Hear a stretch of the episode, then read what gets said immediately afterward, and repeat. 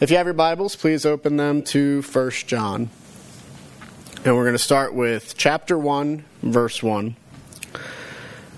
That which was from the beginning, which we have heard, which we have seen with our eyes, which we have looked upon and have touched with our hands, concerning the word of life.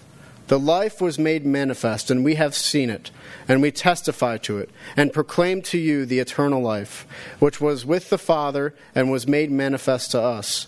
That which we have seen and heard, we proclaim also to you, so that you too may have fellowship with us. And indeed, our fellowship is with the Father and with his Son, Jesus Christ.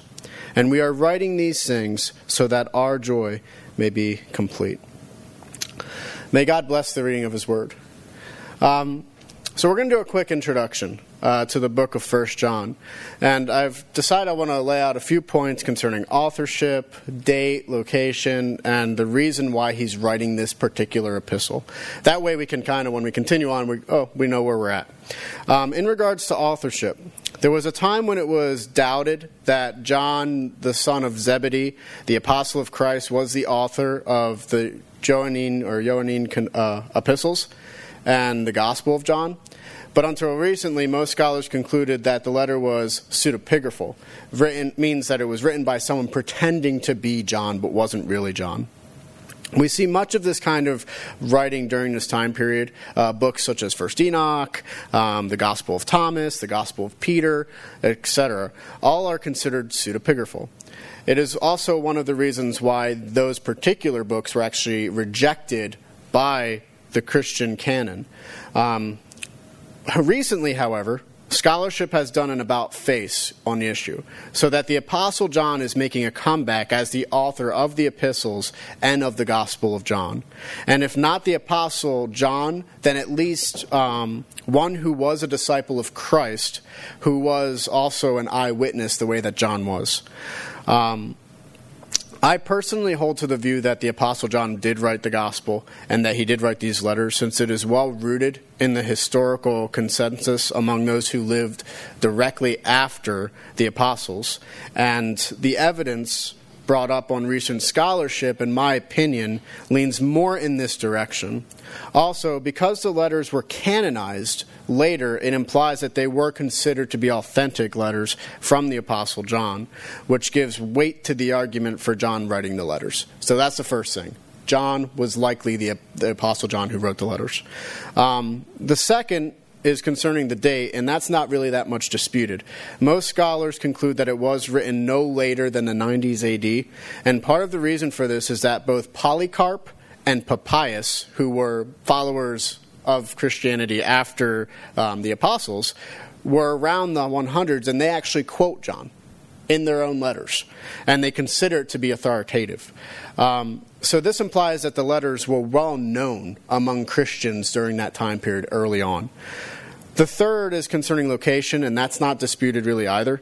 Uh, most scholars tend to agree that it was written in or from uh, um, Ephesus. Historically, John continued to his apostolic apostolic ministry in Ephesus after the fall of Jerusalem in 70 AD. The letter was likely written to the churches surrounding Ephesus, which, when one considers the map, which I'm going to show in one second, um, would include all the churches included in chapters 2 and 3 of the book of Revelation. This, of course, should not surprise us if we assume that John also wrote the letter of Revelation. So let's go ahead and look at the map real quick, and I'll, I'll make a, just show you. And I think this is working. Yep. Oh, all right.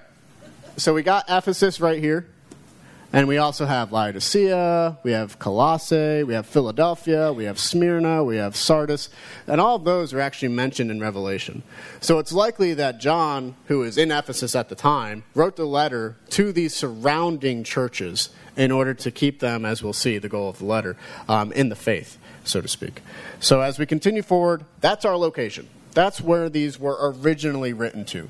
And does that mean it has no effect for us? No, of course. It has effect for us as well um, as believers, and we'll see that as we continue on through John. I know, right? I actually got this. Mike found it. I'm just saying. It's neat. I don't know. Let me get rid of this mic. Let me pick up my papers. All right.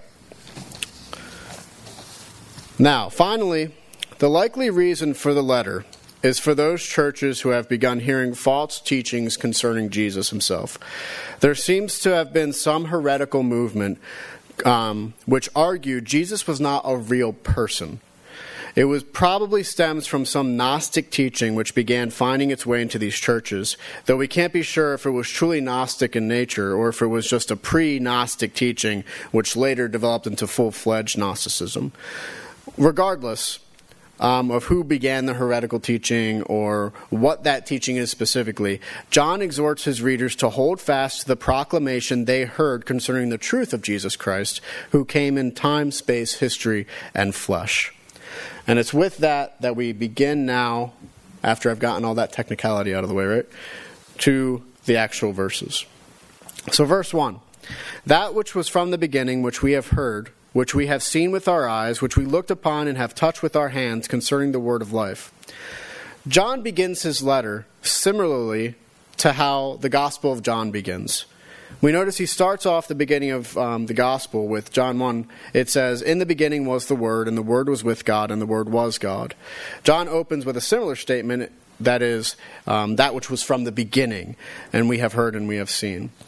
We may wonder what John means when he says from the beginning. Some have argued that it means the incarnation. So when Christ came in human flesh. Others have held that it was when the Spirit came down during Jesus' baptism. Both of these are possible, but it is more likely a representation of Christ's pre existence before the beginning of the world. Hence, before the creation of the cosmos, Christ existed. He was before the beginning. Now, John does something interesting in focusing on the evidence of the coming of the Word. Throughout this, throughout this John uses the first person plural. Um, the question we want to ask is who is in view when John says we? The likeliest explanation represents him and the other apostles. It may also include the other disciples of Jesus, other than the twelve, who were also eyewitnesses of the events. It's with this we consider what they have witnessed. First, he focuses on that which they have heard. To hear implies that they experienced Christ te- uh, speaking. They were there when he taught, and they listened to him when he spoke. This is in and of itself does not hold much evidential weight in the ancient world. Um, simply put, all because one heard something wasn't enough for the evidential purposes. Though it should be noted that hearing is adequate in, pro- in the proclamation of testimony concerning redemption, that is the gospel. John, however, does not end with just hearing Jesus, though, does he? He continues on to say, which we have seen with our eyes. This further urges the argument of the evidence of Christ's coming. That they were able to see him means that, they, that he had a physical body. They could attest to the fact that Jesus did have flesh as any other human. Jesus was not just a spirit, but a person with a physical body. Some might find it redundant for John to take the next, next step with, which we looked upon. Yet, if the previous saying concerning seeing with the eyes focuses merely on seeing Jesus, this statement makes a deeper impact of bearing witness to Christ. And it makes it more emphatic. Perhaps to recognize not only that they beheld Jesus with their eyes, but they also beheld all the miraculous events that took place, including and especially his resurrection. Now, the final act of evidence involves them touching with their hands. In essence, the apostles and the early disciples were able to experience Christ in full. It was not that Jesus was not a person, but exactly the opposite. If he were only a spirit, for example, then they would not be able to touch him. But as it is, they could. It may also represent touching without realizing what it was that was being touched. Uh, we just went over Ruth and Boaz, and it's similar to them at the threshing floor when Boaz groped around for his blanket and he um, found Ruth instead. This wouldn't make sense. He didn't understand what it was that he had touched until he realized, oh, this is Ruth. Um, and this is kind of what's happening here. They didn't understand who it was that they were touching. They didn't understand what it was um, for Jesus to be resurrected, the word of life to be in their very midst. The conclusion is that what it was that they experienced was, in fact, the word of life. When one considers this statement as a whole, it is very fascinating that which was from the beginning. from before the beginning, came into their midst. They were able to experience this pre existent word of life with their eyes, with their ears, even with their hands. Again, clearly, this is a, an extreme, a, a radical statement to be made. And it's with that we go to verse 2. The life was made manifest, and we have seen it, and testify to it, and proclaim to you the eternal life which was with the Father and was made manifest to us. John reiterates what he just said in the previous verse that the word of life was made manifest, and we have seen it. If the word had not been made manifest, then it would not have been po- then it would have been impossible for them to have experienced what they did concerning Jesus' miracles and in particular his resurrection. But as it is, they have experienced it because he did come. The word was made manifest among them. It is because of this that they testified and they proclaimed eternal life. Because they were witnesses to the manifestation of the word of life, they testified and proclaimed the gospel of eternal life. There are two points of eternal life that is present. The first is Christ himself, who is the definition, the epitome, is himself the eternal life. The second is eschatological, end times um, eternal life, which is given to those who are in Christ. The likelihood is high that the eternal life discussed here represents Jesus because of the final portion of the verse, which says, Which was with the Father and was made manifest to us. Again, we hear an echo of the Gospel of John. The point of both is that Christ is within proximity of the Father, which from a Trinitarian perspective makes sense since both Father and Son are God. And now we come to verse 3. That which we have seen and heard we proclaim also to you, so that you too may have fellowship with us. And indeed, our fellowship is with the Father and with his Son, Jesus Christ. Verse 3 again reiterates what was said in the previous verses concerning the experience of the apostles and disciples concerning Christ. They have experienced Christ. They have seen him and have heard him. They knew his teachings because they were with him. They knew him because they had been with him. It is through this knowledge that they proclaim the gospel of the word of life, of the eternal life, to these churches, to these individuals. John then goes on to the reason for the proclamation, which was that they would have fellowship with us. Again, us likely represents the apostles and the disciples. That is partly the goal, then, of the letter itself, so that the community of saints may be preserved in the truth of the gospel of Jesus Christ. However, the great fellowship is not merely between humans. John recognizes that the fellowship the apostles and disciples share is not only with each other, but most importantly with the Father and his Son, Jesus Christ. It is at this point that John emphatically declares who it is that they have witnessed. They have witnessed and experienced the very Son of God, who is the Word of life, who is Jesus Christ. To have fellowship with the Father and the Son is the grand thesis for proclaiming Christ. John wanted them to continue with the Father and feels responsible to them within the faith. John is specifically writing to these individuals who belong to a believing community. They have heard the gospel already, who have had the word of life proclaimed to them already. It is with this in mind John seeks to help them in their fellowship by encouraging them in what they have already heard. We now come to verse 4. And we are writing these things so that our joy may be complete. If the previous verse focused on the reason for, for the proclamation of the disciples and apostles concerning the word of life, then this verse establishes the goal of writing to the churches who have already had the gospel proclaimed. The reason?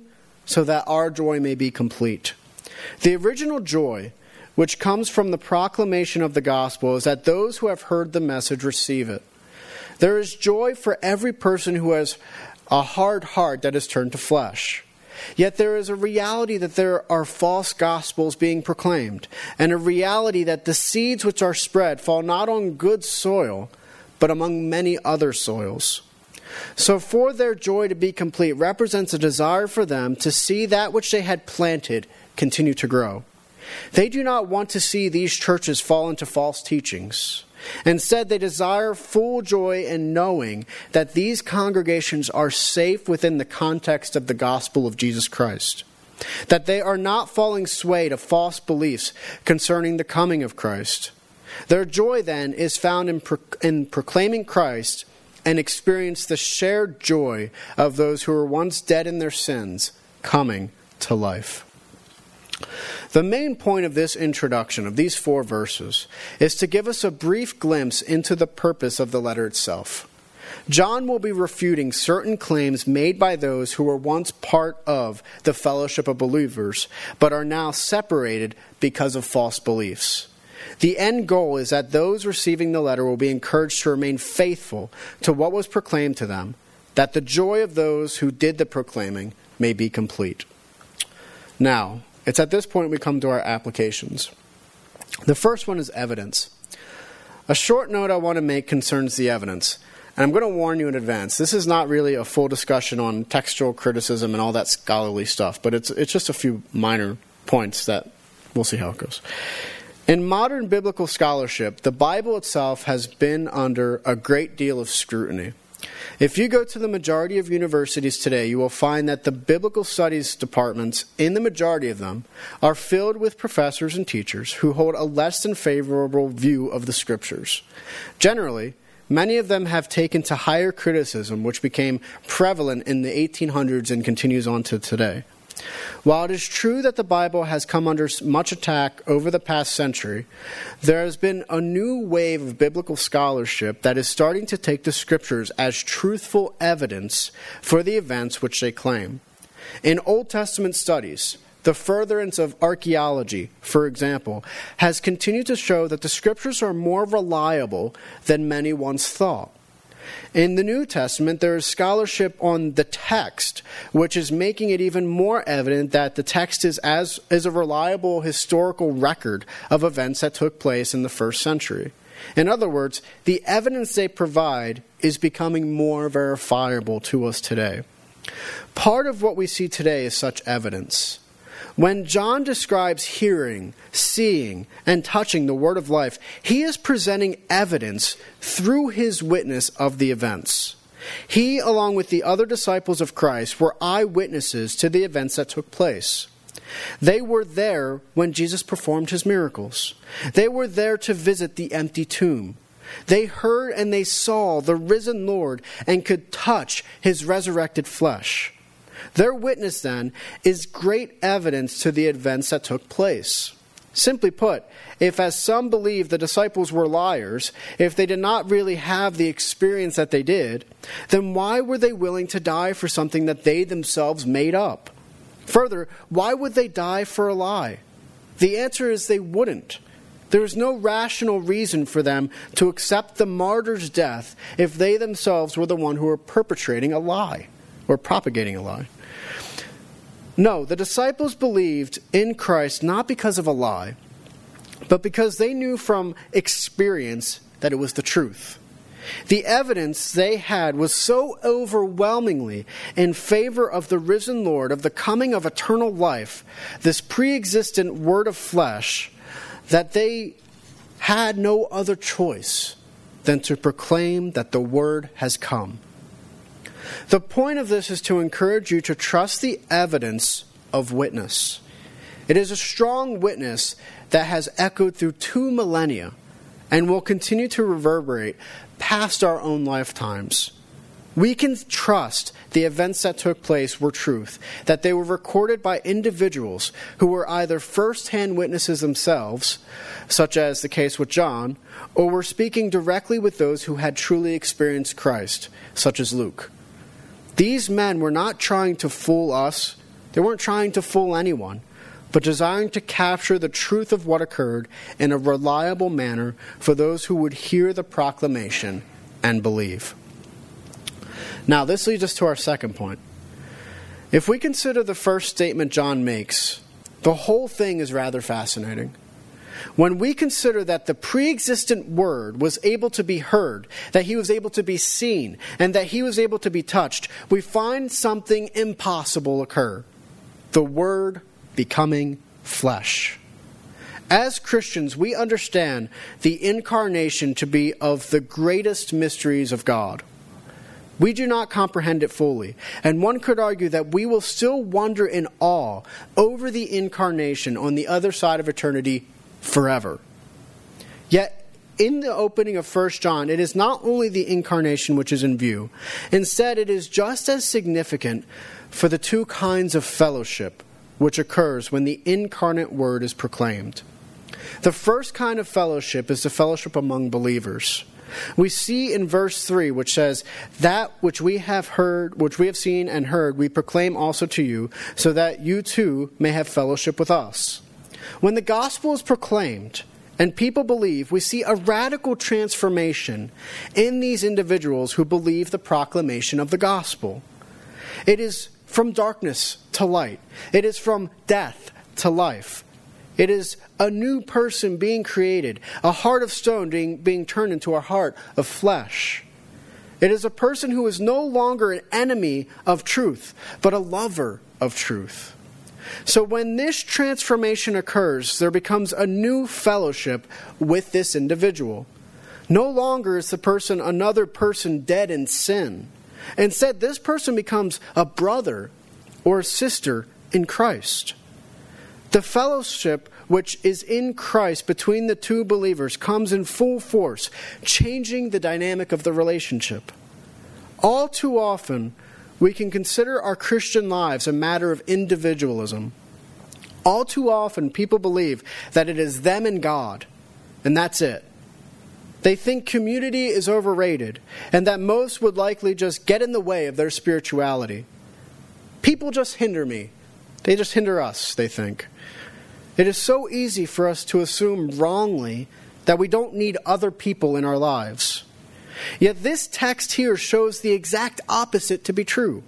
In fact, it is one of the very reasons the gospel is being proclaimed, so that they would have fellowship with the individuals to whom they proclaimed it.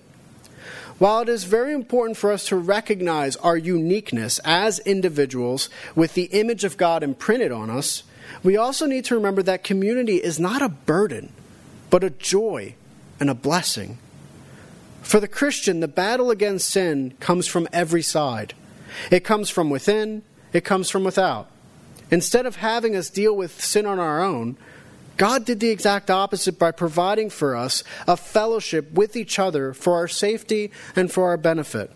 Safety in that we all recognize our fallenness and our own struggle against sin and can share with one another our personal struggles benefit to help us overcome the struggles and temptations that occur in our lives because we live in a fallen world. One must ask the question why is it that we are so afraid of each other? Is it possible that too many congregations have a bad rap when it comes to things like confession? Are we scared to let others know what our struggles are because then they will know who we really are? Is it possible we have allowed our congregations to become hotbeds of self righteousness? The simple truth is the fellowship of our community should run deep. It should allow us to be honest with one another. When one is open about a struggle, we should encourage them. There have been too many individuals who have been so hurt because when a temptation to sin is revealed, the automatic response is, Well, I cannot believe it that person struggles in that way, that's shocking. Why can't we believe it? Do none of us struggle? I know I do. Do you? No one's saying you. do we all succeed in the struggle? Do you succeed in the struggle? I don't. Sometimes I fall. Of course we don't. But we would more, we would succeed more if we walked with each other rather than around each other. It is scary to talk about this kind of fellowship because each of us knows ourselves, and we can be scared of what other people think. But if we all know ourselves so well, then our response to each other should be love, grace, and mercy for those who struggle. The benefits of this fellowship is great if we love one another as brothers and sisters of Christ. Let's be encouraged to proclaim the gospel to bring others into this fellowship as well. And let's make sure that this fellowship is one which is founded upon the gospel of Jesus Christ and the love of God found in him. Now, before we go any further, it should also be of note that this is not the only fellowship which is brought to the forefront when the proclamation of the gospel occurs. It is not only to bring us together in a community of love, despite what some may think. we also find John say, And indeed, our fellowship is with the Father and with his Son, Jesus Christ. This is the great reason for the fellowship amongst other believers, because in this we can have fellowship with Christ. Of all that is impossible to occur, it is this. How can we, finite beings who are but a breath of air in our lungs, ever have fellowship with an infinite God? How is it possible that we are able to comprehend, to grasp, the God who is eternal when we are not eternal? When we have a beginning and an end? Is it possible for us to even begin to have this? The answer John gives is the emphatic yes, it is possible. He can give such an emphatic yes because he was one who experienced firsthand the fellowship we can now have with our God, and he continued to have that fellowship after Christ descended. It is because of the impossible that the impossible could happen. It is because the pre existent Word became flesh, we can have fellowship with God. Both of these things are impossible, and yet they are done by God to fill His own cup with so much glory that it overspills onto us so that we can become full too. We partake of the impossible when we proclaim that the impossible has occurred. When we proclaim that the Word, Jesus Christ, came into time, space, history, and flesh, we proclaim that there can now be fellowship with God through Christ. How profound a thing to consider. How much more should we desire to proclaim the gospel to those around us, knowing that it is through this proclamation that others can join into this sacred fellowship? It should cause us to want to encourage and join John and the apostles in proclaiming that the Word has come and we can attain fellowship with God through this Word, through Christ. In the end, it is not only this fellowship which occurs, but something even more extravagant occurs. Because we know through today's text that not only the Word of life, but the Word of eternal life comes. The impossible ramification continues in that one, what was once our finite existence becomes infinite. We too attain eternality. However, it is not through what we can do which we attain eternal life, but through Jesus Christ. He is the word of eternal life. It is when we have this fellowship, when the word of eternal life um, when we are able to have eternal life. It is through the word of eternal life that we are able to have eternal life itself. Therefore, the impossible comes in full circle. First, with the pre existent word of life coming in time, space, history, and flesh. Then, us being able to have fellowship with this word of life. And therefore, the final, attaining eternal life through our fellowship with the word of eternal life. In all of this, we should rejoice just within these few verses, we should fall on our knees and praise God for what He has done through His Son, Jesus Christ, and the fellowships we can now have with each other and with God Almighty. Do not let the incarnation be a small thing, nor the resurrection. Instead, let's worship the God who did the impossible, who gave us grace, mercy, love in these fellowships through His word of life, His Son. Jesus Christ. Now, this leads us to our final point. I suppose we've hit on the gospel a lot through these four verses. Amazing the way the gospel, it seems, is so clearly seen within all of Scriptures, always calling to us. The same gospel the apostles proclaimed is still being proclaimed 2,000 years later. Praise God for the gospel of Christ. This gospel begins with our origins. It begins with God, who created all things by the power of his word. Last of all, he created humanity to be his image bearers. It is because God is a God of love, reason, knows, can be known, is moral, has personhood, and displayed Hesed, we can as well. It is here we find the greatest reason for dignity, sanctity, and worth of human life. Yet, like God, we are also able to choose. We could choose to follow God in obedience in life or follow disobedience in sin and death. We chose the latter and have continued to make that choice ever since. It is because of this our relationships with God, ourselves, each other, and the world are broken. It is because of sin we continue to accrue a greater moral guilt before our God every day. Not just a feeling of guilt, but true guilt before a righteous judge. Thankfully, God displayed his majesty despite our transgressions. He sent his light and spoke his word of life into our darkness, and that is Jesus Christ. Jesus lived, he died, and he rose again in time, space, history, and flesh. It is through him our relationships can be reconciled, so we can have true fellowship with each other and with God.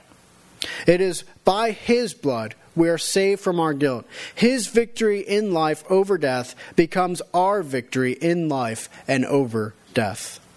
All that is required of us is two things. The first is repentance. We are to turn away from our sins and turn toward God. We are to live lifestyles which glorify God rather than sin. We are to live according to the Scriptures in step with the Spirit of God. The second is faith in Christ. We are to recognize our total dependence upon the Son of God for our salvation. It is not what we can do, but what Christ has done which saves us. Apart from Christ, there can be no salvation, for there is no other word of life. It is by grace alone, through faith alone, in Christ alone, according to the Scriptures alone, for the glory of God alone, that we are saved. For those who remain in disobedience, there can only be condemnation. None of us can stand before God, our righteous judge, with our own merits in hand. All of our good deeds are as filthy rags compared to the holiness and the righteousness of God. Therefore, to go before God apart from the word of life will lead only to death and judgment for sin. For those who are obedient, though, there is no longer condemnation. Instead, they become children of God Most High. They have renewed fellowships with themselves, others, and God. They have victory over in life over death through Christ. They inherit an eternal kingdom where they will experience the peace and the love of God forever. It is my hope that these verses of 1 John hit hard the truth of the gospel of Jesus Christ. That as we continue on through this epistle, we will see the glory of God displayed through the teachings of the apostles of Christ, and that we would be encouraged to live in the light of the word of life. Amen. Let's go to the Lord in prayer. Father, we thank you. We thank you for the apostles who diligently and faithfully proclaimed what it is that you taught, and even went so far as to die for you, giving us the great encouragement and the great knowledge that this is not made up. This is real.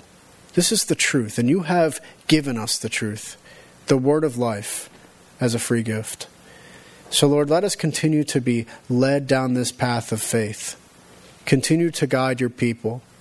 And let us never forget that it is through your Son, Jesus Christ, we are saved. Amen.